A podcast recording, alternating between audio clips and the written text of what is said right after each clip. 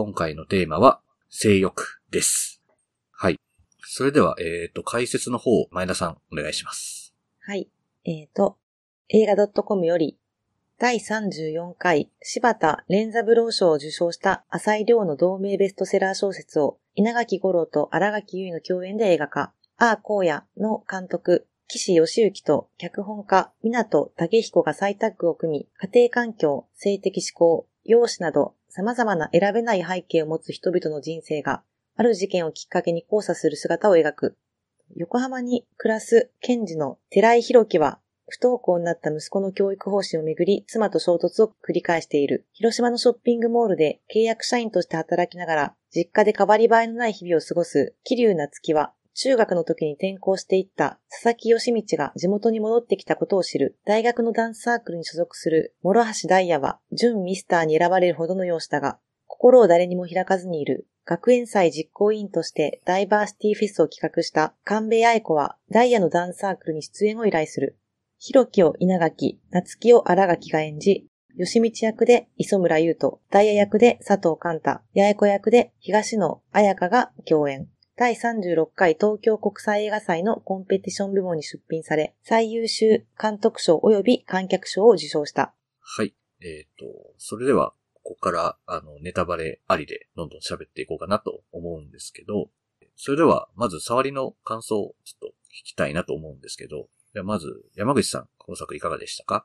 うーん。ちょっと評価に困る作品で、プラスに捉えたらいいのか、マイナスに捉えたらいいのかもちょっと分かってなかったりはしてます。で、うん。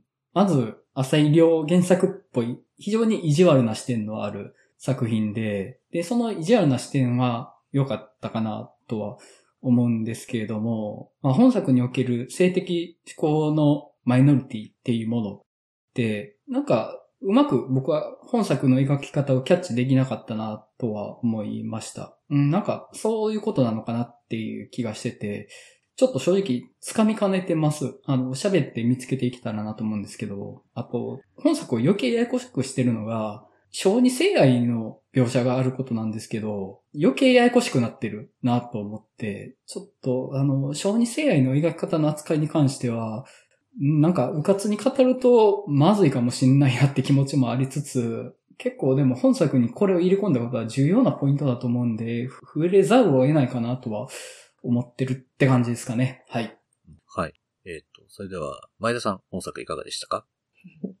そうですね。私もあの、一本の映画としてはすごく楽しめました。ただ、その、いくつかやっぱり引っかかる点はあって、まあ、特にその、あの、なんていうのかな、性的思考が、うん、あの、どの性別が、まあ、恋愛とか性愛の対象なのかっていう性的思考と、うん、こう、フェティシズムの性的思考が、こう、混同されかねないような描かれ方をしているのもちょっと引っかかりましたし、うん、あの、なんていうのかな、生きづらさっていうものが、こう、マイノリティというか、ニッチなフェチを持っているからなのか、なんかそのあたりの軸もちょっとつかめないところがあったり、あとやっぱりその、フェチ、まあフェチというか、その対象がやっぱり、まあそもそも人間か人間じゃないかっていうところも結構大きなところだと思うので、そこを並べて語ると、ちょっと、なんていうのかな、いろんな問題に うん、いろんな問題があるなとは思いました。うん、その上で、あの、今日お話しするのは、すごく楽しみにしてた作品でもあるので、はい。そんな感じです。はい。では、大石さん、本作いかがでしたか？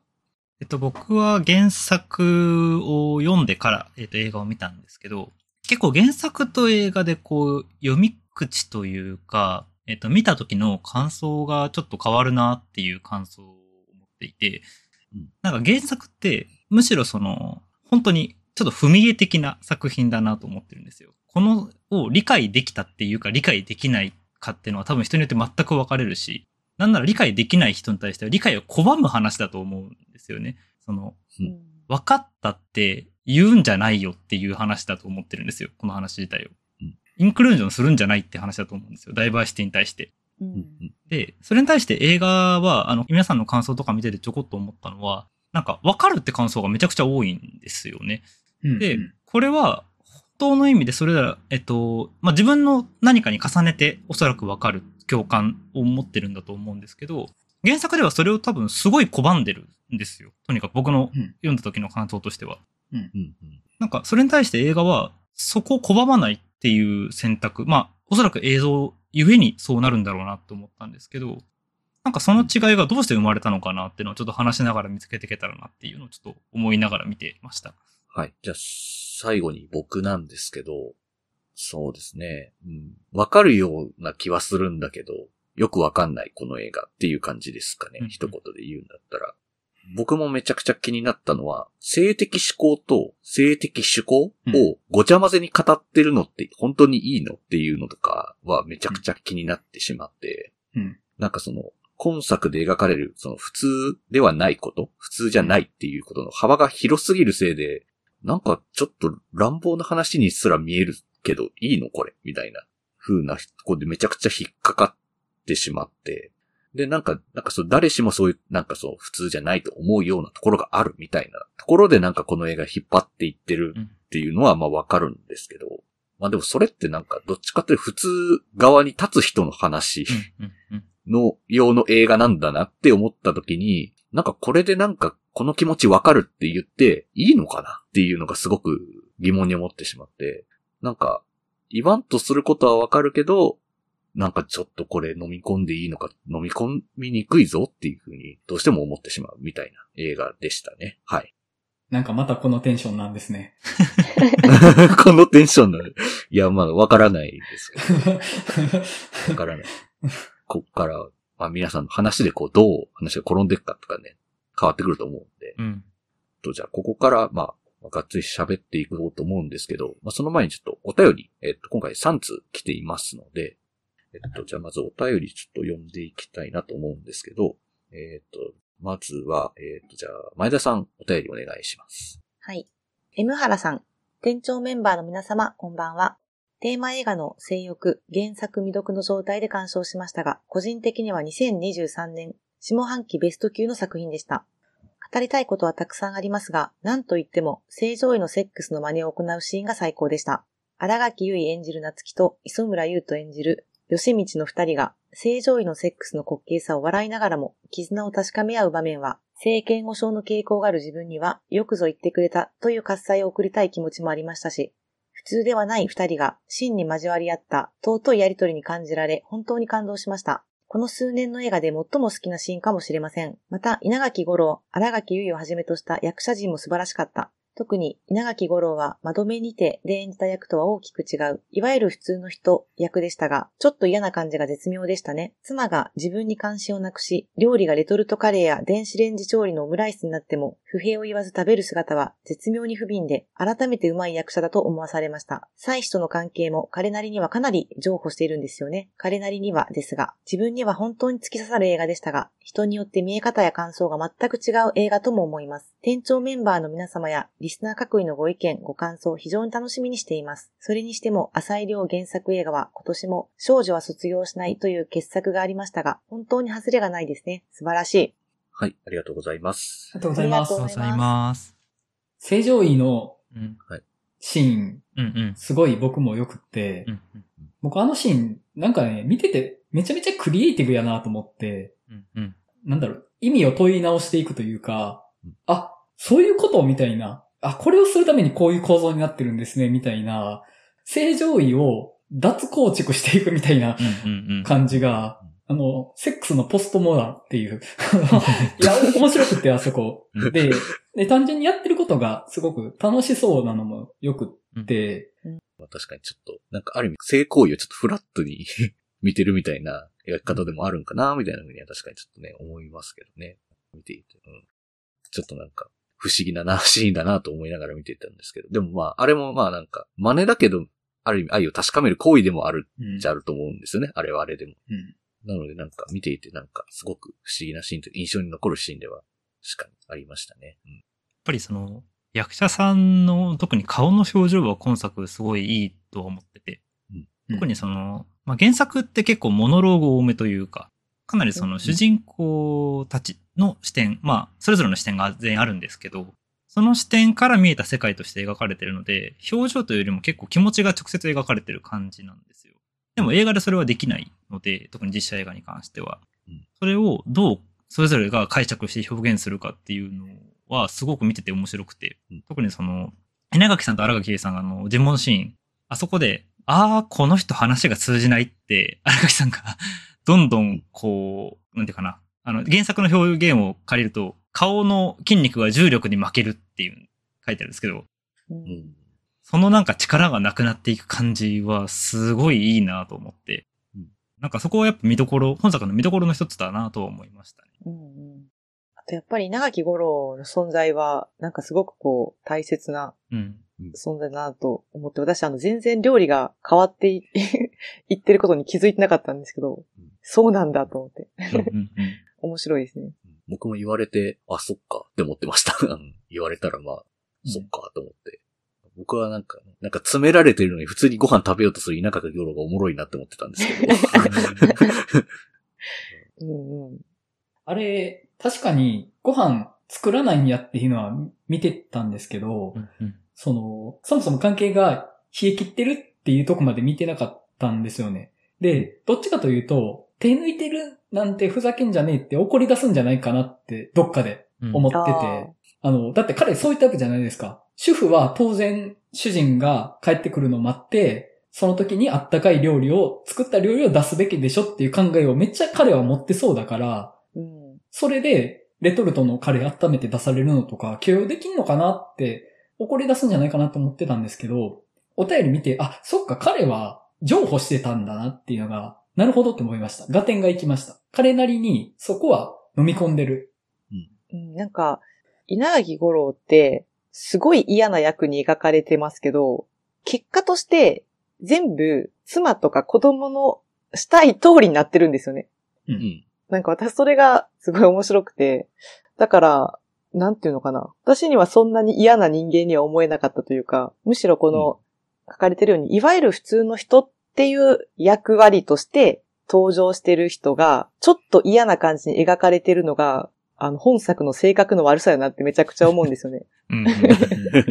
こう、意図的な誘導というか、そうそうね彼らのような普通の人のせいで、私たちは生きづらいんだみたいな、あの、そういうような描写に見えるので、うん。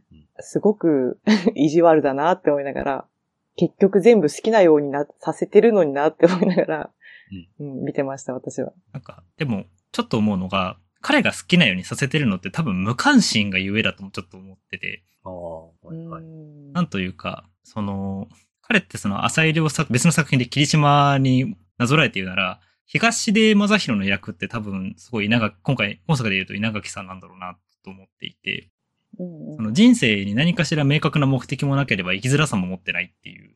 とりあえずうん、普通に当たり前に過ごしていたら、過ごせてきてしまった人として出てくる。で、なんかそこ、ゆえに、何か熱をあるものっていうのが特に何もなく生きてきてる人なのかな、ちょっと思いながら見ていて。まあ、若干あるとすれば、正義を振りかざす瞬間だけが生きる目的なのかなぐらいな。うんうんなんかだから、全然家族にそもそも興味ない人なんだろうなっていうのが、なんかだんだん見ていくうちに僕は解釈してきて、うんだからなんか、情報どころか、そもそもそんなことすら本当に気づいてないかもしれないっていう。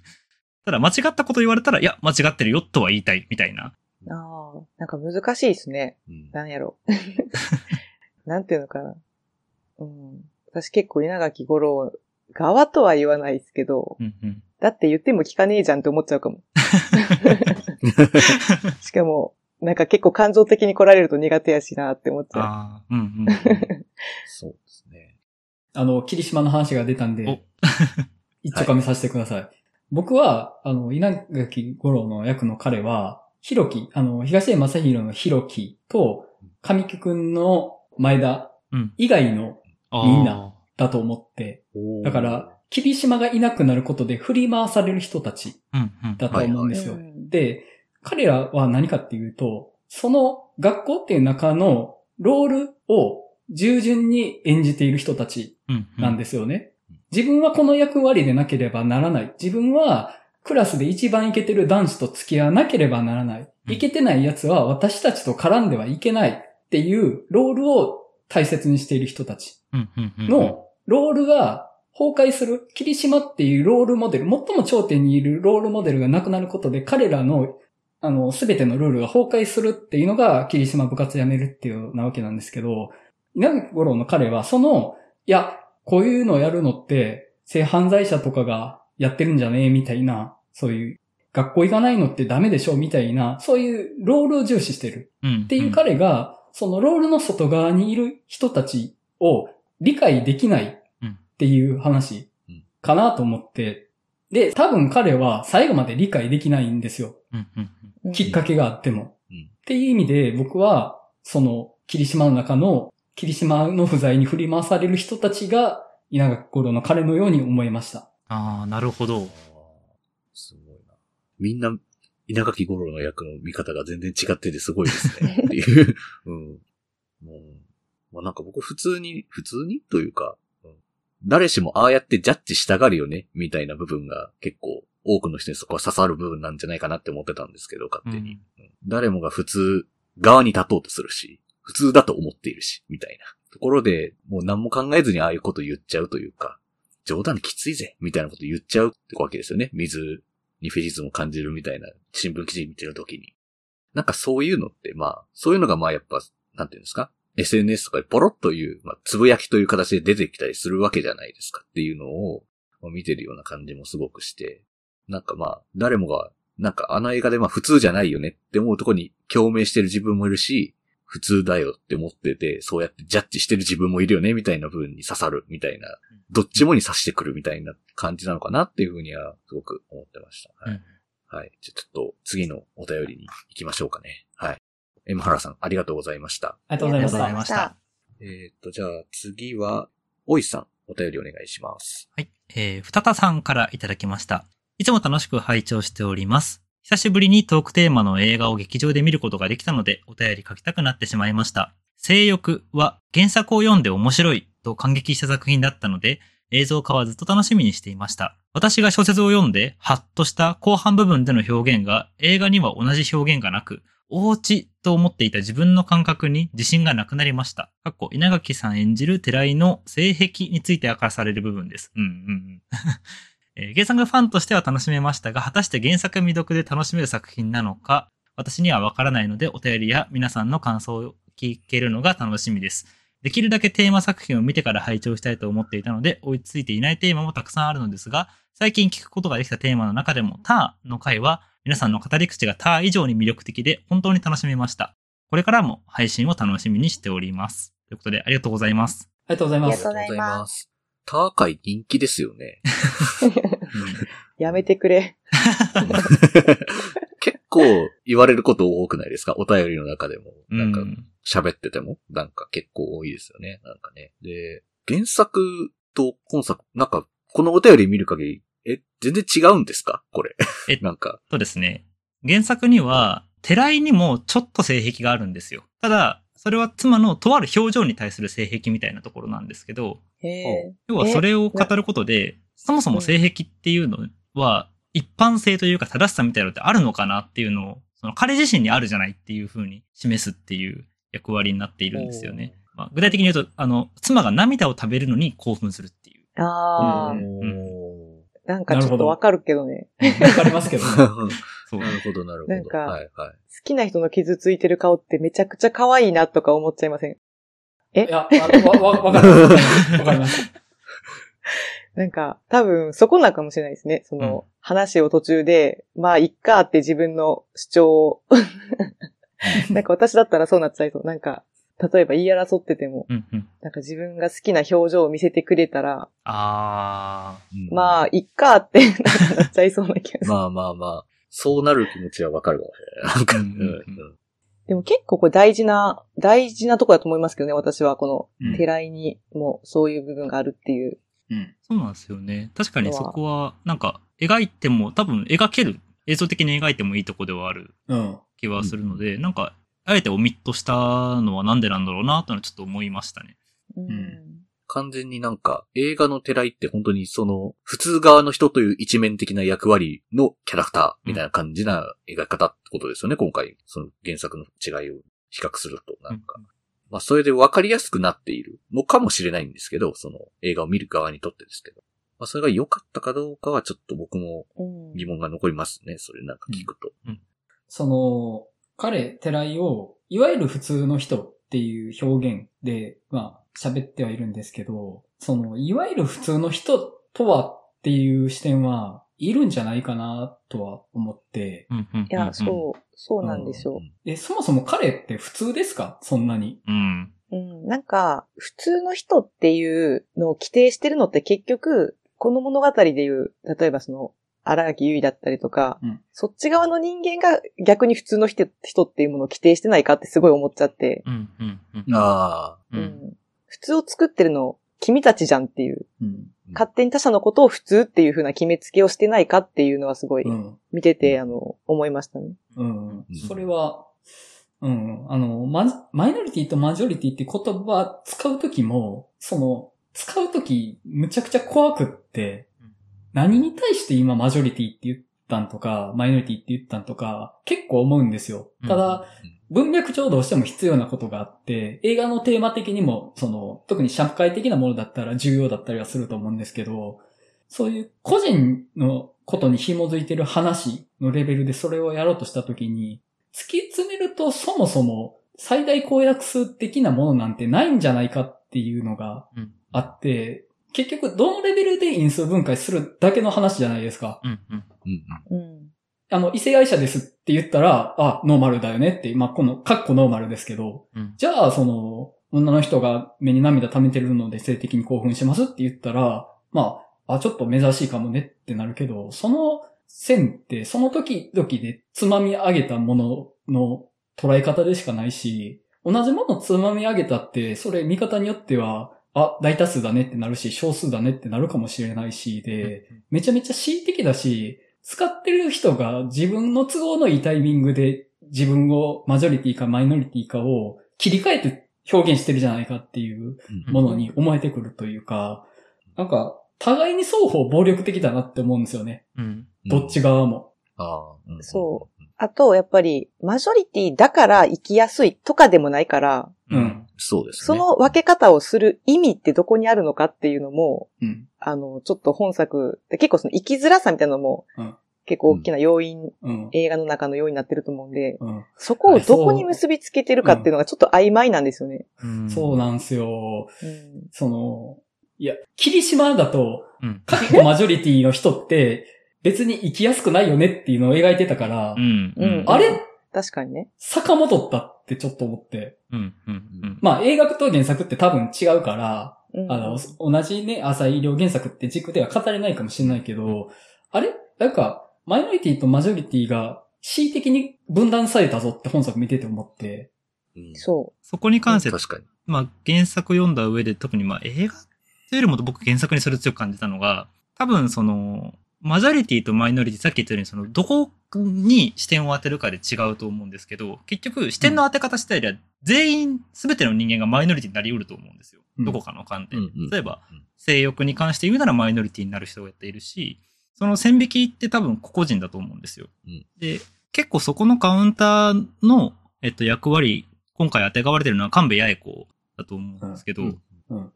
つまり彼女から、その、ダイヤに対して言うセリフっていうのが、いや、でもあなたが線引いてんじゃないのっていうところを言うわけですよね。うん。うん。うん。あの、私だって理解したいんだよ、みたいなところを言ってくるう。ん。うん。で、なんかそれって、ある種その、マジョリティとマイノリティを描きながら、全員が全員、その、マイノリティ性を発信できる時代になったから、あえてマイノリティしか描かないことで、でもこれってみんなそうやって言ってないっていう風に描けてるのかなって気はしていて、うん。うんう。ん。なんか、その線引きは全員が全員意図的にやっているからそう描いてるのかなっていうのはちょっと思ったんですけど。うん。ああ、なるほど。だから、そう、SNS で分かるって感想が溢れるのは、ちょっと今話してる若干納得できてきたのが、みんなマイノリティ側にいるって自覚があるからだと思うんですよ、それって。うん。うん。うん。まあそうでしょうね。そのみんな生きづらいっていう側だと。思ってるだろうしう。ん。うん。で、その生きづらさは、自分の中のマイノリティな性格の、てか、性質の性、うんまあ、それで社会の問題であるっていうふうに、多分みんなが議論をしている時代だから、この描き方になってるのかなっていうのはちょっと思って。うん。ううんん。だから、まあ確かにそう言われるとすごくわかりやすいし、なんか、僕もこの映画を見てわかるって思ったのはすごく、うん、そういうとこなのかなっていうのは思うけど、なんかすごい乱暴な話に今なんでだろうなっていうめっちゃ考えてしまいますけど。うんうんうんなんか、うん、なんだろいや、カンバヤイコのシーンすごい良かったんで、うん。そう。そうですね。僕あのシーン一番好き。うん。そう、私ね、めちゃくちゃ嫌な気持ちになったんですよう。ん。うん。だから好きなんですけど、うんなんか人でトラウマを克服しようとすんなよとか思って、うん。あの、自分が言われたらめっちゃ嫌だなって思ったんだけど、うん。でもなんか、すごい好きなシーンですね。いやもうあのシーン本当嫌で、うん。うん。あんたには俺の孤独はわかんねえだろけどっていうのを、枕言葉のようにセリフにいちいちつけるから、そういうとこだぞと思って、その、うん。そう。なんかね、そう、まあもう手前勝手というか身勝手なんだけど、でもなんかその思いだけは、まあ切実さだけはめちゃくちゃ伝わってもくるし、うなんか、そまあもうめちゃくちゃこの矛盾だらけでアンバランスな感じっていうのはめちゃくちゃなんか、あのシーンは僕もめちゃくちゃ好きでしたね。うん。うん。う。だからその結局、理解をされたいっていうのは、あくまでも自分が、こう、なんていうのかな。自分が許容した人間に対してだけ思うことであって、うん。うん、それがない人に理解を一方的にされようとする気持ち悪さみたいなのもやっぱあるなと思うし、うん。うん。うん。まあそれはあります。うんまあありますよね。そう、そこがでも、それをなんか、なんていうのかな、そこまでストレートに出すシーンっていうのはなかなかいいなと思って。うん。ううんん。まあなんか、その辺結構紙一重なところあるじゃないですか。一歩間違えたらわかるし、もう一歩間違えば気持ち悪いなみたいなことになるし、みたいな。うん。なんかそこを的確につくような部分だなってすごく思ってて。うん。だからやっぱり、あのシーンが確かになんか僕もすごく良かったなって思えるシうん。うんーン。役者さん素晴らしいですよね。うん。二人とあも、の、良いいや。そう初めて知りました。そうなんですよ。お二人とも私初めて、あの、うん知ったんですけど、二、人とも大好きになりましたもんね。うん。うん。うん。じゃあ、次行きますか。はい。次行きましょうかね。えー、ふたたさん、ありがとうございました。ありがとうございましありがとうございまた。では、最後。じゃあこちら僕、読みますね。えっと、ハチさん。えー、こんにちは。性欲見ました。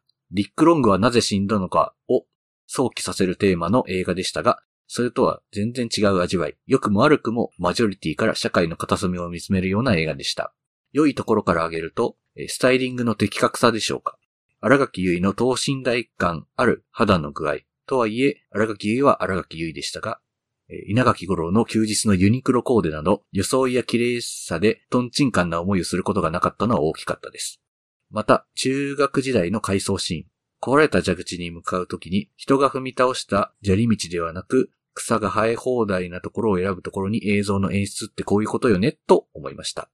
逆に残念なのは、水へのフェチズム、セクシャリティを趣味の解像度でしか語り得なかったところです。ベッドで一人吹ける冒頭のウォーターベッドみたいな水の取り扱いはなんか違うと思ったのを皮切りに、己で選べないセクシャリティの苦しみを描くのか、マイナーな兆候を持つ者同士の連帯を訴えたいのか、性的というには爽やかすぎる水の弾け方。それに比べて形式的な疑似セックスシーンはやけに牢に入ったような親密さ。だんだんこの映画がカメラを通して何を表現したいのかがわからなくなってきました。つまるところ、結局は異性愛規範に集約していくところが世に問いかける作品としての座りの悪さを感じたのかもしれません。大学生の二人のやりとりにしてもそうです。いつの間にか水よりも同じ水フェチの磯村隼人自身に就寝しているように見える荒垣結衣がそうであるように、生まれ持った性質と社会の関係性ではなく、人と接することで生まれる感情、お気持ちに重きを置くようなストーリーラインは非常に邦画的だなと思いました。打足ですが、小児性愛を絡めたのは握手です。マイノリティは思考実験の対象じゃねえ。とのお便りでした。ありがとうございます。ありがありがとうございます。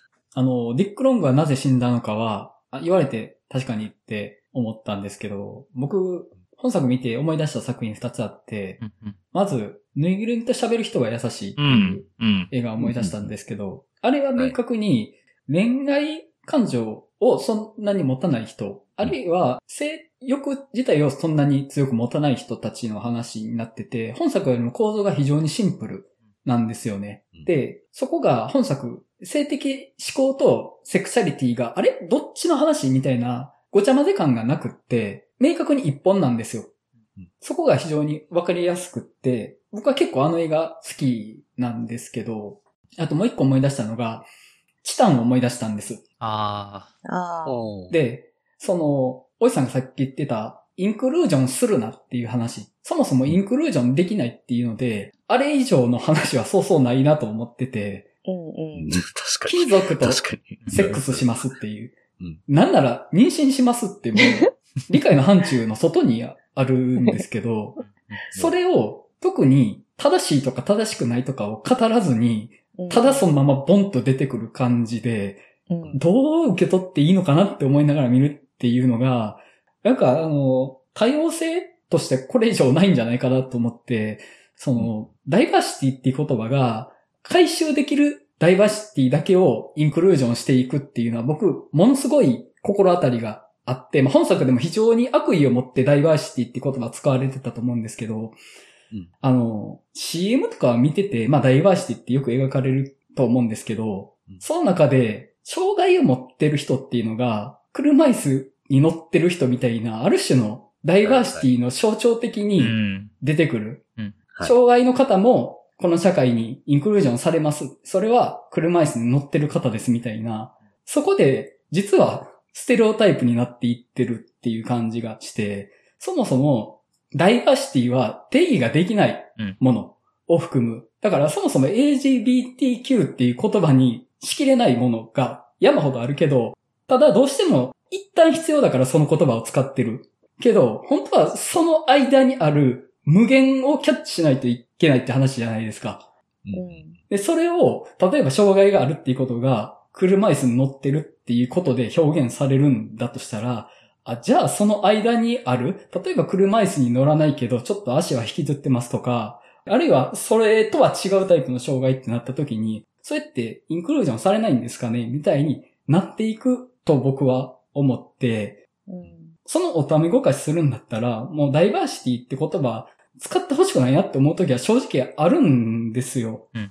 なんかもう、アリバイのために車椅子に乗ってる人を表現して、だからどうしたのっていう思うことは正直僕はあるんです。うんまあそれをちゃんと本作は揶揄してるというか、悪意を持って描いてるから、まああの、ごめんなさい、チタンから話してって言ったんですけど、チタンはもう、キャッチできないから、あれは。あのキャッチできないっていうのが、一旦正しいというか、うん。少なくとも、今自分が知ってるものでは当てはまらないっていうのは、想定しとかないといけないというか、うんなんかそうだなっていうふうに思って、その2作品を思い出したんですけど、うん。うん。あとあの、水に対しての性的な興奮を覚えるっていうので、なんか言われて思ったんですけど、確かに、ベッドで寝てるシーンで水で沈んでいくうん。うん。のに、まあ、あの、どうやら性的な興奮を覚えてそうだっていうシーンがあった後に、声の噴水ではしゃいでるシーンがあって、うんうん。あれ？なんか、水だったら何でもいいのっていうふうには見えるなっていうのは、お便り読んで思って、うん。うんそうですね。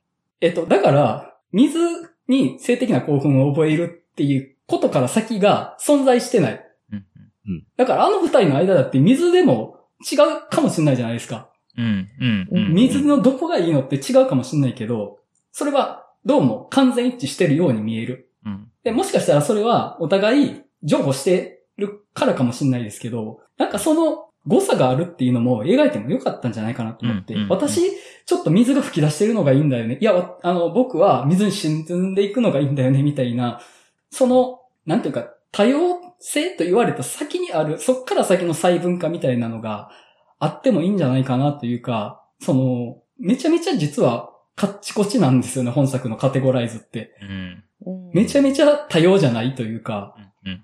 なんかそれは、いや、そもそも本来のマジョリティである異性愛の中でも、そっから先のめちゃめちゃ細かいわけじゃないですか。そう、そうなんですよ。そうです。じゃあその水が好きってそんな一色の一つの色なんですかって。うんそうですね。あとやっぱり、うん、こう趣味の解像度っていうのすごいわかるんですけど、うん。あの、なんていうのかな。性的興奮って、そんな公園でパシャパシャ、キャハハっていう感じのテンションではないんじゃないかなっていうのもやっぱりあって、うんああ。そうそうそうそうそれ。うん。それも思いました。それで、あの、とか、なんか二人でダムとか行って、すごい爽やかなシーンもありましたけど、サントリーの CM かなっていうぐらいのうん爽やかなシーンで、なんか、いや、趣味じゃんってなりますよね。うんそりゃいや、、そう。そ見てると、いいじゃん、これで、みたいな。う。うん二人で山登ってるみたいな。なんそうか、そう、そうですよね。それと何が違うのっていう。なんかマイナスイオン浴びに行ってますみたいなそう風にしか見えないっていうのは、そう思ってて、なんか、なんなんでしょうね。その、めっちゃあの二人の関係性というかあの、特殊さみたいなもの？が、まあ、すごい無垢な感じに見えるみたいなのが、うん。なん。か危うくね、それも、みたいなうん、っていうふうにすごく思っていて、う。うんなんかそれだったら、なんですか？危害加えないからいいんですか？みたいな話っぽくも見えるじゃん、うん。下手したらみたいなの。うん。で、それはどうなんだみたいなっていうふうにはすごく見てしまってて、やっぱそれはもう全部なんか、いろんなものがごちゃ混ぜになって普通じゃないものみたいなカテゴライズで、なんか雑にこう提示して見せて、それで疑問を投げかけるからちょっとそこが飲み込みにくいんだけどみたいに感じるところなんですけど。うん。そう。あの、あのシーンを爽やかに見れてるのって、結局僕たちが水に性的に感じるっていうのがないと思ってるから、あのシーンを爽やかに見てるわけですよ。うん。うん。で、あのシーンは意味合い的には、マスターベーションをしてるシーンじゃないですか、要は。うん。うんうんそう。それを爽やかに見えてるっていうのは、結局、水に性的な興奮を覚えるっていうのは、ないですっていうのを僕たちが思ってるから、ああいうシーンに見えてるとは思うんですよ。で、本当は、あの、性的な興奮を覚えてるんだったら、高骨な表情をするのではって気もしたし、あ、そもそも夜のシーンではしてたから、高骨な表情。うん。あれ？これは単に水遊びをしている表情に見えるというか、その、なんだろうな。なんか、ちゃう気がするんですよ、それって。そう。わかんないけど。ちょっとなんか、騙されそうになってる気がするみたいな、うん。めっちゃそこになんか引っかかってるうん。のがずっと見てる間なんか警告がな、頭の中になってるみたいなうん。うん。感じでどうしても見てしまってて、なんかそれこそ僕、その、人でないものに恋をするみたいなというか、うんのって、なんか映画でもたまにあるじゃないですか。う。うんん。あの、恋する遊園地とか僕思い出しましたけど、その辺見てて。遊園地のアトラクションに恋をしてしまった女性の話とかの映画ありましたけど、あれとかはやっぱりちょっとなんかその、彼女にとっては切実なんだけど、なんかどこかちょっとおかしくもあって、で、なんかやっぱり、そのちょっとドロドロした部分とかもなんか描いていたはずだったんですけど、うん今作そこがあんまないっていうのは、いいのかそれうん。ってめっちゃ思ってましたね。うんなんか、本当に飲み込みやすく包まれちゃってるせいで、やっぱり、なんか結局多様性側に、なんていうかな、僕らが立ちたくなっちゃうような、多様性っていいよね、やっぱ彼らもインクルージョンすべきだよね、みたいな意見にだんだんなっていくような、なんかう、ん。それってすごい作品の意図とは逆なんじゃないかな、みたいなことも、すごい感じながら見てたんですけど、うん。それこそ多分、あの、原作の中で一個、その僕好きなセリフがあって、多様性とは都合よく使える美しい言葉ではない、自分の想像力の限界を突きつけられる言葉のはずだっていう一節があるんですよ。うん。うん。なんかそういうシーンが今回はなかった。とにかく。うん。うん。そう。なんか、いや、そんなことだったら勝手にやってくださいとしか思わないっていうか、ん。なんていうのかな、その、そもそも、あの、なんかフェチであったり、うんうんうん。自分の性的な、なんかこう、ものって別に、そんなに、そんなにというか人と共有そもそもしないじゃないですか。普通の、うん。そう、うん。そうそう。普段も、うん。普段から。うんうん。だから、うん。なんていうのかな、この、ハチさんも書いていただいてるんですけど、結局その異性愛規範というか、その、私が今回すごい嫌だったセリフがあって、うんあの、二人で YouTube で、うん。あの、サトル？サトルさんをうん。見つけて、これ、え、違うの？ってなった時に、これあの、あ私たちじゃない誰かなんだってなった時に、うん。この人が一人じゃなかったらいいねって言って、うん。誰も一人じゃなかったらいいよって言うじゃないですか。はい。私その時に、めちゃくちゃ普通の価値観押し付けてくるやんと思って、うんあの、すごくなんか嫌だったんです、あのセリフ。うんうん。うんなるほど。なんかうん結局、誰かといたい、いたかったんうん。だっていう なんかそこと、確かにそのフェチの話って、うんうん。だから、だから限りなく趣味が合う誰かといたいっていううん。話なのですかっていう、うん。うんなんか、それもすごく違和感があったし、うん。うん。うん。ありますね。なんか、そうありました。そう、別にそれを誰にも理解されなくてもいいって思ってる人ももちろんいると思うし、うんなんかその、誰かが理解してくれる誰かがそばにいないことは、かわいそうだみたいな意味合いのセリフにも、に聞こえてうんすごく嫌だったんですよね。うん。素敵なセリフでしたけど。なんか、そのセリフってしかも、その、特にですけど、あの、夏希うん。は、同じようなこと言われてめっちゃムッとしてたじゃないですか。あの、職場の、確かに。してたしてた先輩みたいなから、同じような似たようなこと言われてめっちゃムスッとしてるのに、自分はあんなこと言ってるんだからなっていうのはめちゃくちゃ思いました。うんう。んなん、なんなんだろうなっていう。その、なんか、つながりを求める気持ちはわかるんですけど、うん。やたらとそこだけに回収してくるな、みたいなというか、そう。せっかくなんか、他とは違う、普通とは違うみたいなことに対するものを描くみたいな話のはずなのに、なんかそこめっちゃ引っかかるぞっていうのは僕もすごく思いました。うんあの、本作って人間の側面が性的思考しかないかのように見えるんですよ。うんうんうんうん。うんわかる。あの、彼らって、水に性的興奮を覚えるというより、まず、アロマンティックっていうのが近いのかなと思うんですけど、要は恋愛感情を覚えないっうんうん。ていうのがあって、彼らの生きづらさって、どっちかというとそっちの側面の方が強いと思うんですよ。うんうん多分ね。恋愛感情を覚えないから、その、結婚してる人の話を聞くのがしんどいし、親の圧力も鬱陶しく感じる。だから生きづらいっていうのが強いと思うんですけど、それって、水へのフェティシズムとはまた別の問題だと思うんですよ。うん。で、そこで、でも、彼らの関心の中心は、水に対する性的思考になっていって、で、それを共有できない人は孤独だっていう風に評価するっていう。でも僕、うん例えば、インターネット見てても、あの、恋愛感情を感じない人、あるいはその性的興奮を覚えない人、あの、アセクシャルとかアロマンティックっていう人たちが、そういう映画とかポップカルチャーにを楽しんでるっていうのを見たことあるんですよ。うんだから別に性的思考だけじゃなくても人はと繋がることはできるんですよ。人間の側面多面的だから何かで人と繋がることはできるんだけど、うん。そこをそもそも持とうとしてない。彼らは。うんそれって性的思考の少数派生動向とは別の話じゃないですかって思って。うんうんで、それを性的思考の話にすげ替えてる気がするんですよ。うんそこじゃなくないって。で、しかも彼ら、その、唯一人生で楽しみを覚えてる水に対する性的興奮っていうことだけで繋がって、それで、それ以外の人たちと自分たちを完全に分断するじゃないですかう。んうんお前たちの価値観、性的思考しかないのってめちゃめちゃ反多様性だなっていう気がするというか。うんううんん。そう、しか、もさ、生きづらさに対するさ、表現が、うん。その、地元の友達に、なんか周りはみんな結婚しててとか、うん親にもうなんかそんな空気出されるみたいな、いや、それ別に、性的思考がどうとか関ど係なく、こじゃない？うんあの、ねあの、僕らだって感じたことあるわっていう。そう そう。よく感じるやつなのだがっていう、うんそこもすごく、あの、なんていうのかな、もったいないというか、うんうんなんか、え、そんなもんなんですかみたいな。え、生きづらさそのレベルって思っちゃうじゃないですか。うんいや、それだったらみんな生きづらいよね、みたいな、うんあの話になっちゃうので。そうですね。だから、あの、あえて極端で、解像度低い言い方で表現すると、彼らって視野の狭い寂しがり二人だと思うんですよ。うんうんう。うんん性的思考以外に何かを見出せなくて、かつ、めちゃめちゃ寂しがりというか、それで繋がることに意味を見出してるって、別にそれが悪いとかじゃなくって、それ以外の人間の繋がりってあるじゃないですかっていうことをしてないから、うんなんていうか、その、性的思考のマイノリティであることとは別の要素が強い二人に見えるというかう、ん。なんかそれを性的思考の話で、それゆえに彼らは孤独って話されたら、正直困る。うんなんか、だいぶずれてる気がする、それは。うんうん。そうですね。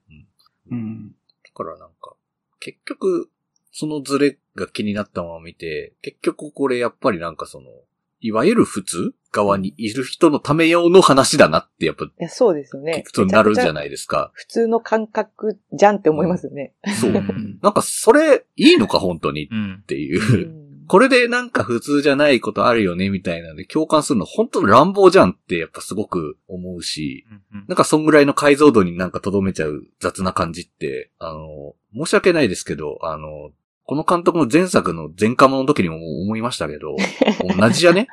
病理はって正直思いましたよ。あの、雑だなって思ってましたけど、うん。まあ、前科者よりもね、映像面では、あの、はっきり今作の方が良かったと思いますけど、なんか内容のなんか密度に関しては一緒じゃないですか？正直って思ってしまいましたけど。というか、この二人、特にまあ、夏希と磯村隼さんが演じてた佐々木のうん。二人における、なんていうか、本質的な問題点って、なんていうかな、問題点という言い方がいいのかわかんないですけど、まあ、なんだろう、起死燃料というか、世界に対する期待を全くしないことだと思うんです。どちらかというと。うん。で、まあ原作です。結構それが描かれってるというか、まあ、そこの紐づきとして自分の特殊な性癖があるっていう描き方をしてるんですけど、要はそんな異常な性癖を、まあ自分で自分の評価としてそういう性癖を持っている自分はいなくなればいいと思っているみたいな。うんむしろ問題はそっちじゃないかなという気もちょっとして。うん。うんで、なんか本作あんまりそこも、こう、まあ役者さんの演技に任されているとはいえ、あるいは、その、最初に磯村さんが、その、モノローグ的なところで、うん。明日当たり前のように生きたいと思っている人たちのもので溢れてるみたいなセリフがあるから、まあ、捉えられるんだけど、あんまりそこの問題をこう重視してない感じがして。うんで、むしろ、要は二人になれたから一緒になれる。寂しがり屋が二人になってようやく一緒になれたのは、それは、その、そこがなくなったからだと思うんですよ。性癖が満たされる相手が見つかったからじゃなくて。うん。うん。なのになんかそこがあんまり描けてないというか分かりづらくなっている。まあ原作読んでるから、原作読んでる人はそこを補完してそうだねって見れるんだけど、まあそもそもそれを、要はその人の気持ち、あるいはモノローグでしか表現できないようなものをどう映像化するのかって多分非常に難しいところでもあるとは思うんですけど、でも少なくともそこが欠けていたところは、ちょっとやっぱ、なんだろう、原作を持ってたメッセージをすごい軽くしてしまった感じも少しして、ううんん。うん、フランクに見やすくなってる。悪くも。なんか悪い意味でっていう。うん。うんそうですね。だから、割と、あれなんですよ。結構忠実なんですよ。本作。原作と比べると、その映像化するポイントだとか、うん映像として、その役者さんに演じさせるところとか、割と忠実なんですよ。今回。原作と比較すると。だけど、ただ映像化すればいいってもんじゃないぞってのもちょっと思ったというか。うん。うん原作は原作にできることがあって、まあ、小説は小説にしかできないことがあって、それをやっていて、でそれに対する映画っていう立場が、多分映画としてできることをしてない気がしたというか、ただ映像化しただけに見えてきて、見えてきてしまったっていう。うんうん。なるほど。あと、ちょっとめっちゃ触れにくい部分を触れたいんですけど、うんうん。小児性愛者が出てくるの、うん本作を非常にややこしくしてて、う。うんんうん。本作って、その、なんて言ったらいいのかな。心の内側は基本的に何を持ってもいいっていうのが、まあスタンスとしてあったと思うんですよ。そういうセリフもあったと思うんですけど、うんうん。でも、小児性愛って共有されないじゃないですか。うん。その、で、実際本作でも悪として描かれてるんですけど、なんだろうな。これ言い方ほんまに難しいんですけど、小児性愛の人は、いちゃいけないっていうか、まあ、あのー子供に対する性犯罪は行われてはいけないっていうのは、もうそれ、僕はもうそれは絶対やと思うんですけど、なんていうか、心の内側はどうしようもなくね、と思って、うんうんうん実際、思っていることは発露するっていうのは本作でも描かれてたことだと思うんですよ。うん。うん。それ言い出すとなみたいなのもあって、あと、あの、多分すごい大事なセリフなんですけど、いなくならないよって言ってたじゃないですか。はいはいはい。で、それは排除してもいなくならないよっていう。それは水に性的興奮を覚える人もそうだし、小児性愛の人もいなくならないよっていうことも含んでしまってると思うんですよ。うん。うん、で、その、いや、これほんまに言い方難しいんですけど、うん当て馬に使ってる、あ、違うんだよな。なんだろうな。ごめんなさい。これ、ほんまに言い方むずすぎて、ちょっと喋れないんですけど、なんていうか、あの、小児性愛に対して許容できるものになってる。水に性的興奮を覚えることが。ああ。で、も、うんうん。うん、だから、あの、いや、ああ、もう言い方、このむずい。本作で小児性愛者を出すのであれば、はやっぱり実際に行動を絶対に起こさせてはいけなかったと思うんですよね。うん。い。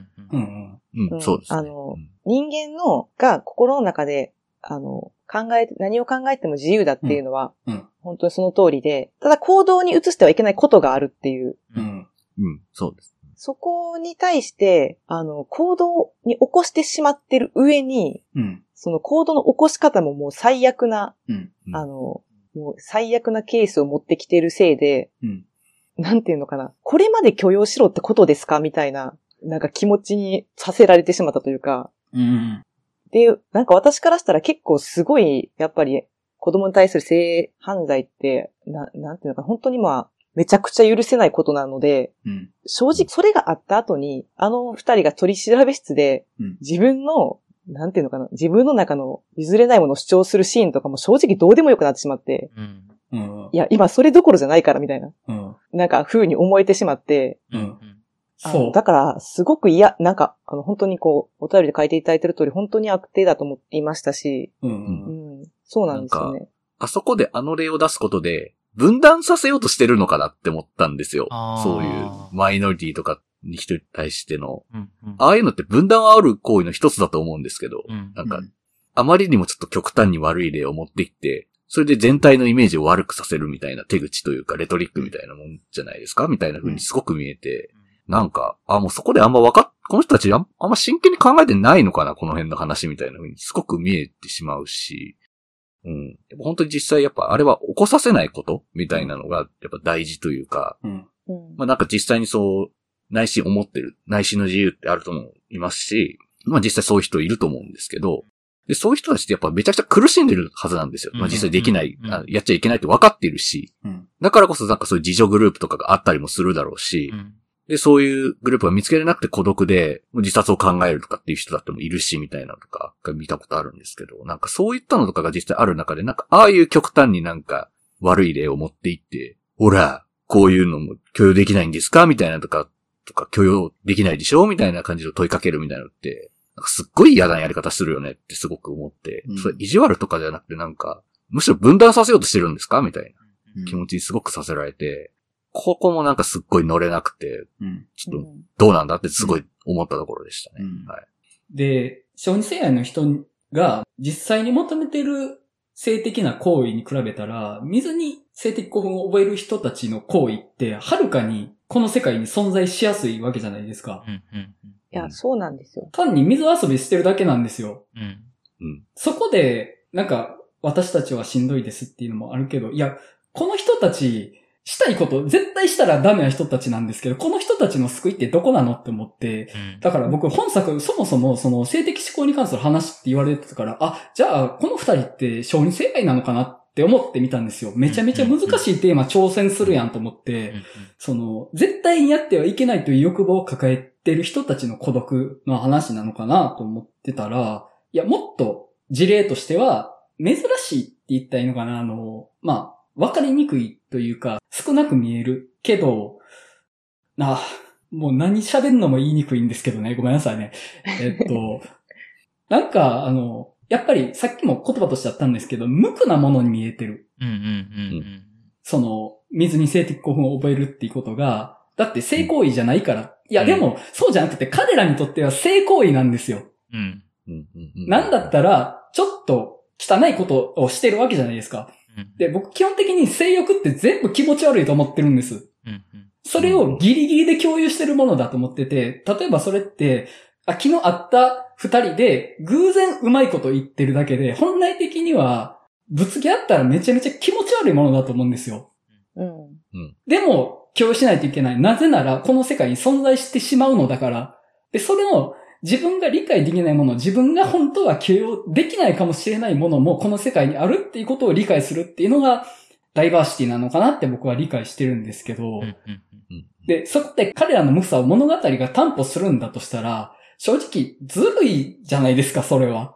うん。なんだったら、あの、実際作中でも描かれてるけど、いわゆる一般的な異性愛の方がよっぽど気持ち悪いことしてるわけですよ。うんうんなんかよくわかんない正常位っていう行為をして、よくわかんない儀式をしてる人たちでうん、なんかよくわかんねえことをしてるわけですよ。うんいや、性欲って気持ち悪いなっていうのがあると僕は思うんですけど、そこ、その中で唯一水という清いものに喜びを覚える人たちっていう、なんかちょっと保証されてる感じが見えちゃってる、正直。だってやってることただの水遊びなんだものっていうのが、なんかね、って思います。なんか、私だったら、あの、めちゃくちゃ調達するのが楽だから、うんなんだろう、楽だし、だって家で水出てくるわけだから、うん。なんかいろんなことできるじゃんって、うんなんかその、やっぱり対象が人間だと、相手のもちろん気持ちもありますし、うん。自分の欲求を満たすために人間を一人存在させるってめちゃくちゃ難しいことなので、うん。うん。そういう意味でのハードルはむしろ低いのではっていうのもうん。あって、うん。まあそれは別に本筋の話じゃないんですけど、うんなんか、私あと稲垣吾郎の奥さんうんうんが、あの途中であの、まあ、YouTube の件で喧嘩してる時に、うんあのコメントに、うんあの、例えばそういう小児性愛の人とかが、うんそういうコメント欄で、うん。なんかそういう変な人も来るから、みたいな言い争いをうんしているときに、うん。いや、なんか、そうやって、なん、なん、なんて言ったか忘れましたけど、私からしたらそういう人たちは、なんか、異常に思えないみたいな、そうやって異常って言って切り捨てないでみたいなこと言うじゃないですか。うん。あそこら辺もすごい違和感があって、うん。やっぱり、親というか、こう、子供に対しては、そこはこの、子供はその学校に、あの、行かないっていうことと、うん小児性愛の人の異常さ一括りにしちゃうの、そういう文脈で、なんていうのかな、うん子供に対する、こう、心配の方が、やっぱり勝つもんじゃないのかなっていうの、すごい、そ、そこら辺もちょっと、うんって違和感はあったんですけど、いうん。そこ女の人の方が敏感やと思いますよ。や、そうなんですよ。だからそこ普通はね。をあ、、普通、あ、普通って言っちゃった。言っちゃいますよね。まあ、そもそも、その人の、まあ、生き方の話と、うん。その性的思考の話、し思考じゃないな。これ思考だと思うな。思考の方ですね。の話って、また違うしっていう、そもそも別の、ベクトルとレイヤーの話でなんか、一緒くたに語られてもなんか論点ちゃいますよ、みたいな風にしかならないので、まあ違和感感じるってところだと思うんですよね、そもそも。うんうん。その原作では、そういう小児性愛の方に対する、なんていうんですかね、ところってどういう、どれぐらいの重要度で描かれてるものなんですか？えっとですね、原作は、ちょっとそれがミステリー要素で使われてるんですよ。なんていうか、最初にまずこういう事件がありましたっていうところを出して、でそれが要は小児性愛の例のあの最後に出てくる事件なんですけど、それが最初に出して、その後にそこに出てきた登場人物それぞれの、えっと、2年前から、こう、彼らのモノローグで入っていくみたいな。話になっていくので、ある意味そこはかなり、なんていうかな、本当に要素としてあるだけなんですね。あ、そうなんですね。うん。逆に言うとほとんど描かれない。まあ、ほぼほぼ描かれないと言ってもいいという。うんうんへえうんあの、多分触れるのめちゃめちゃ難しいからそうならざるを得なかったのかなっていうのはまあ、あるんですけど、うんうん。で、一つ言うと、まあ、その、吉道の知り合いの子供が、あの、噴水の中で遊んでたっていう設定が原作ではあって、はあ、はうんでその知り合いがまあ会社の同僚なんですけど、あ、はい。で、えっと、あの事件が発生します。で、その同僚の人が、吉道のことをすごい悪く言うみたいなところが最後の方で人挟まるんですよ。うん。うんやっぱり小児性愛者でダメだよなみたいなところをすごくそこでこう、めちゃくちゃに言うっていうシーンが出てくる。うんで、うーんと、結局そこ、まあ、ぐらいっちゃぐらいなんですが、あえて原作はそっちをほぼオミットしていて、げえっと、小児性愛者に対することを。うんうんで、多分確かにこれは悪だと描いてると思うんです。原作の方も。うんで、悪だと描いた上で、そう勘違いされても言い逃れができないっていう状況を描こうとしてる。要は理解されないから。ああ、なるほどね。要はそういう舞台装置としてしか動いてないっていうのが正直なところです。ああ、うん。なるほど。うん。なんかあの、さっきの YouTube のやつも、こういう人たちが、まあ、いてもいいっていう言い方だったかちょっとごめんなさい、うろ覚えなんですけど、あのコメントって、グルーミングの現場なわけですよね。うんうんうん。ズバリで性犯罪の行為なわけですよ。あの、子供をグルーミング、だから手なずけるよううん。うにん。誘導しているっていうのは、あれはもう性犯罪の一つの形うん。うんとしてあるけど、それを主役の二人は良きものというか、自分たちと共有している人たちっていう人として捉えてて、悪いものとして考えてないじゃないですか。うん。で、最終的に実はそうでしたっていうのがなった時に、いや、子供が被害に遭っているのは私たちとしても遺憾の思いですみたいなことを言ってるけど、でも私たち関係ないのに巻き込まれた立場で不服なんですよねっていうのが出ちゃってると思うんですけど、そうそえ彼ら大人としての責任まず果たせてないんですよね。う。いや、そうなんですよ。なんか、今そこってめっちゃ思いましたもん、最後に。うんうん。私たち悪くないって、いや、加担してるんですうん。っっていうのが、オミットされてる。そう。確かでそれはめちゃくちゃ問題で、うん。だって、あれは普通に子供に被害が出てるんですよ。うんうんうんに。。ねそこで理解されない私たちとか言ってる場合じゃないんです、本当に。うん。うんむしろ、加担した自分たちを反省しないといけないはずなんです、本当は。うん。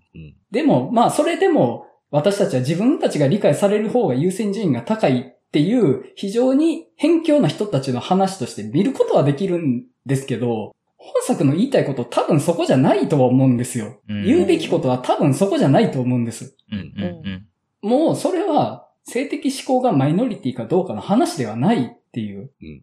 のはめっちゃあるっとは思うんですよね。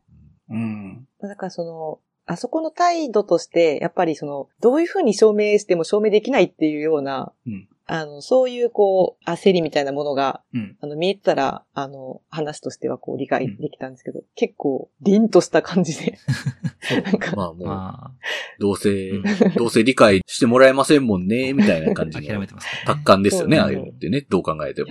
もう、今も、うんめちゃくちゃやばい状況だぞ、今っていう。うん。大丈夫か、うんこのまま行ってって、すごいその心配にもなりましたし。うん。なんか、全身全霊をかけて証明できないのかな？そんなに無理ですか？いや、私たち水に興奮するんですよねって、実際、あの写真以外に子供をどうこうした証拠なんて私たちの手元には全くないんですって。うん。で、そういう事例もあるんですっていうのを訴えたらダメですか？あれ。実際、やあの、隣の判事の宇野昌平さんは結構理解を示しそうな態度を途中から出してたじゃないですか。あ、はいそうですね。うん。してましたね だか。ら結局彼に心開かないのはそちらの問題ではとも取れるというか。ううんん。あげくの果てに、あの、オタクは家庭大丈夫ですかみたいな。うんあの、逆に め、ちゃくちゃ煽るやん。逆に尋問されるみたいなことになりましたよね。家庭円満マウントをかけてくるっていう。そうう。んあれおいおいそおいうなんですよっていう。ね。なんか、うんトータルやっぱり、この映画何やりたかったんだみたいな風になる ちゃうのかなこれみたいな風に感じるというか、うん。うん終始ずれたところでを話されてたなみたいなところかなって感じになっちゃうんですけど、うん。うん。トータルは、こう、ずっとまあ、見た時に僕も感じてた違和感みたいなのが、なんか今回改めて喋っても、余計にそれ、あ、はっきりとそれは違和感だったなっていうのがはっきりしたんですけど、うんなんか合わないなとは思ってたけど、本当に合わなかったなっていう。うんそれは僕のあの、またこれも、あんまちょ、ちょっともう関係ない感じの話ですけど、エンディングの曲もあんま好きじゃなかったんですけど、ああー、 Vaundy の。ああ。の、この話でこんな曲流されてもなんか、ふーん、みたいな感じになりませんでしたか？僕だけですか？これは僕だけですね。はい。なんか違う気がするぞ、みたいな気持ちになったんですけど。あんまり音楽聴いてなかったかもしれないです、もそうですね。私も終わった瞬間、これどういう風に話そうかなっていう。う。そこ。なんか、うん音楽のテンションがなんか、このしっとりした話に合ってるのかこれみたいな、みたいなことが気になってしまい、もちろん映画のその内容自体にもすごく引っかかってることがすごいあったので、なんだかなっていうはすごく思ってたんですけど、なんか、終始勘どころを外した映画だったのかな、みたいな、うんって。感じがしてしまうなっていう。うん僕やっぱりあの、大学生の彼女の話が一番飲み込みやすくって、うん。うん。うん。で、そうですね。僕ににも刺さった話で、うん。あの、ちょっとやっぱ分かりにくく感じたとは思って、水に性的興奮っていうのを、うん。でそれをちょっとこねくり回しすぎてたんじゃないかなって気もしてう、ん。で、異性愛嫌悪って非常に分かりやすいというか、異性愛者に対する直接的なアンチなわけですよね。うん。うん。うん。うん。アンチテーゼなわけだから、うんその、なんていうか、そういうねじれの位置にあるものじゃないので、うん裏っ側だから、想像をしやすいというか、うん。なんか、彼女僕軸でも良かったんじゃない？まあ、あの、話のコンセプト変わりすぎるから違うんですけど、うん。そういう自分たちと違う趣向、あるいは思考の人の思考を考えてみようって意味では僕やっぱりぬいぐみと喋る人は優しいは好きな映画なんですよね。あれは僕、結構丁寧だったなとはうん。思って、あとう、ん。その、アセクシャル、アロマンティック、あるいはその異性愛嫌悪もあの話の中には描かれてて、で、そこを、ちゃんと、それでもこの世界とどう向き合っていくかっていうのを描いてたから、僕、すごい好きな映画だったので、なんかあの、もしこの映画ピンと来ないなって方がいたんやったら、一回見てみてもらいたいかなって気はしてるんですけど、うん。うん。うんうんうんそうですね。そばかすとかも思い出しましたけど、そばかす。ああうんあれもすごい良かったし。ー。うん。うん。なんかもっと、この映画で描いてたことみたいなのを、今回制約で描いてたテーマのことをもっとちゃんと丁寧に描いてる映画は邦画にもあると思うっていううんのはすごく思いますね。うんまあそこはやっぱり浅井亮原作のもう構造的な問題提起パッケージが強い。そうですね。からかな、うん。そうなのかな？いやでも、うーん、なんなんだろう。今年、いや、それこそあの、M 原さんのお便りにもありましたけど、あの、庄司は卒業しないもん、うん今年うんうんかですもんね。うんなんか浅井亮なんだよなって思って。うん今年浅井亮原作の映画で僕の中結構外してんな、みたいな。謎の。あれ？っていう。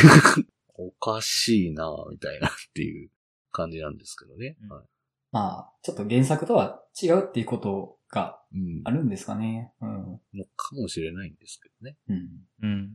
でも私この映画、あの、見て、あの、昨日、あの、家でグッドバイバッドマガジンズああ、はいはいはい。うん。を見たんですよ。で、うんあの、その作品の、作品についてどうこうっていうことじゃなくて、なんか、あのなんだろう、エロについて、うん。なんか、真面目に考え直してもいいんじゃないかなってなんか急に思ってきて。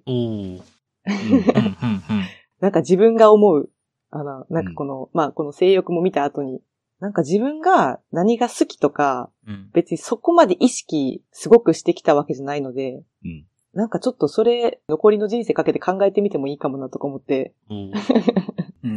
なんかポジティブに。うん、うん、うん。うんうん。なんか、なんていうのかな。結構そういう性的な話って、あんまりポジティブな文脈最近ちょっと語ることがなかったんで、自分の中で。うん、うん。う。うんん。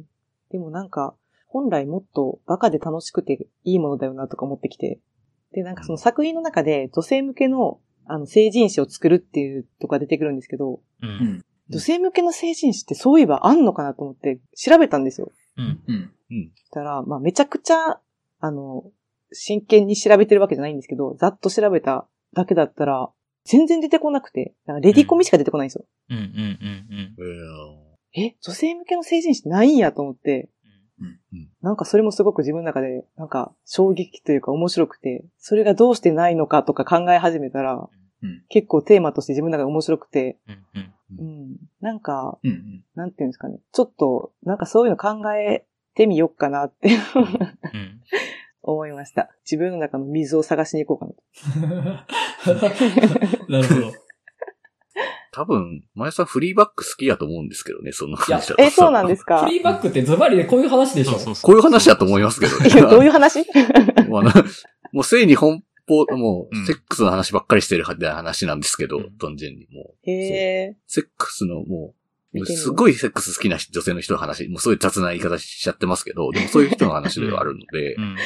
うんそういう人がもう結構明けすけにいろんな自分でこう、ここの、もう、ああいうのエロいよね、いいよね、みたいなのを、まあ、全力で語ってる話っていうではあるので。うんうんうん伏線ですやん、もう。これ、話がフリーバックに着地するためにマリオンさんが見に行ったとしか思えないぐらいの。いやいやいや 見事な伏線全回収。然違うんですけどね。全然違うんですけどね。まあ、同じ日には見たんですけど、あの、たまたまその日しかやってないんで見たんですけど。うん。おー。そう、あんまりその性欲？うん。の、今回性欲を見た段階で、これ、え性欲の話してんのかなっていうふうにあんま思えなかったんですよね、そもそも。やっぱその普通じゃないことの話みたいうんに捉えてしまったので、まあそういう意味では、あのちゃんと性の話という意味では、まあフリーバックの方がまあ、まっとうですよねっていううん。のはありますね。おー見てみます。ぜひ。じゃあ、もうちょっといい時間にはなってきたので、はい。まあもうお便りの延長で喋ってもいいかなと思ったんで、あ僕は特に本当だ止めなかったんですけど。いや、はいもう良かったと思います。うんはいはい。もう全然もうこっから話ドライブするかなと思ったんで、特に止めなかったんですけど。はい。じゃあそれでは、今回のテーマである、えー性欲の話は終わりたいなと思います。はい。次週はどうしましょうか？次週ね、理想郷行けたら理想郷が良かったんですけど、はいちょっと約束できなくって。なるほど。うんうん。そうですよね。なんかあります？かねっていう。実は僕、思いつかない、今週そう。なんですよね。首来週っすもんね。そうなんですよね。確かに今週僕気になってるのはあれぐらいだもんな。アメリなんだよなっていう。あー、あーアメリねなるほど。アメリを実は見たことないんですよ。うん。はいはいはいはい。というだけなんですけど、別にこれ映画館で見なくても別にいいっていうぐらいなので、正直。企画テーマいきますかおお久しぶりですね。うん。何ですか？前言ってたやつやります？巻いてるやつえ、。何言ってました？自分しか好きじゃない映画。あ難しいな、これまた。自分しか好きじゃない映画ですもんね。言い方がずれました。えっと、自分が知ってる範囲で自分しか好きな人がいない映画。いないっていう。なるほど、なるほど。あるかな？いや、でもあると思うんだよな、絶対。とっさに出てこないんだよ僕は一個思いついてるんで、もしやるんやったらそれ見返します。で、実際あんまし面白くなかったってなるかもしれないですけど。まあでも出会うタイミングとかによってはありますからね。はい。まあね、ありますよね。うん、確かになんかね。ちょっと探してみますか、自分の中で。やります？やります？やってみましょうか。うんやりますかうん。じゃあ、来週は、えーっと、自分の範囲内で、どう考えても、もう自分しか好きって言ってる人がいない。という映画を皆さん持ち寄って、そのその映画の話をするとうん。いう感じでいいですかね。うん。はいうんはい。じゃあ、それでいきたいなと思いますんで、ぜひ、お便りでも、なんでか自分しか周りで好きって言ってる人ないんだよな、みたいな映画ね、あの、送っていただけたらいいかなというふうに思いますので、はい。よかったらよろしくお願いします。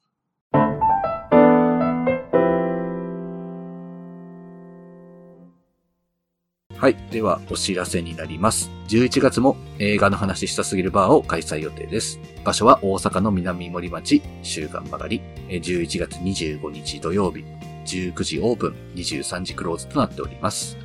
あと、映画の話したすぎるバーの第2回関東開催が決定しました。場所はイベントバーエデン横浜。日付は12月16日土曜日、18時オープン、23時クローズとなっております。さらに、この日は初の公開収録を開催予定です。場所はネイキッドロフト横浜。12時会場、12時半開始、15時半頃終了予定となっております。また、この番組ではお便りを募集中です。番組全体や次回テーマへの感想などご自由にお送りください。バーの最新情報、次回テーマは X、カッコ Twitter にて告知しておりますので、ぜひフォローをお願いいたします。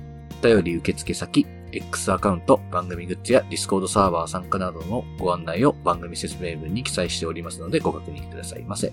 えーそれでは映画の話したすぎるラジオ第142回性欲の回を終わりたいと思います。それではまたお会いしましょう。さよなら。さよなら。さよなら。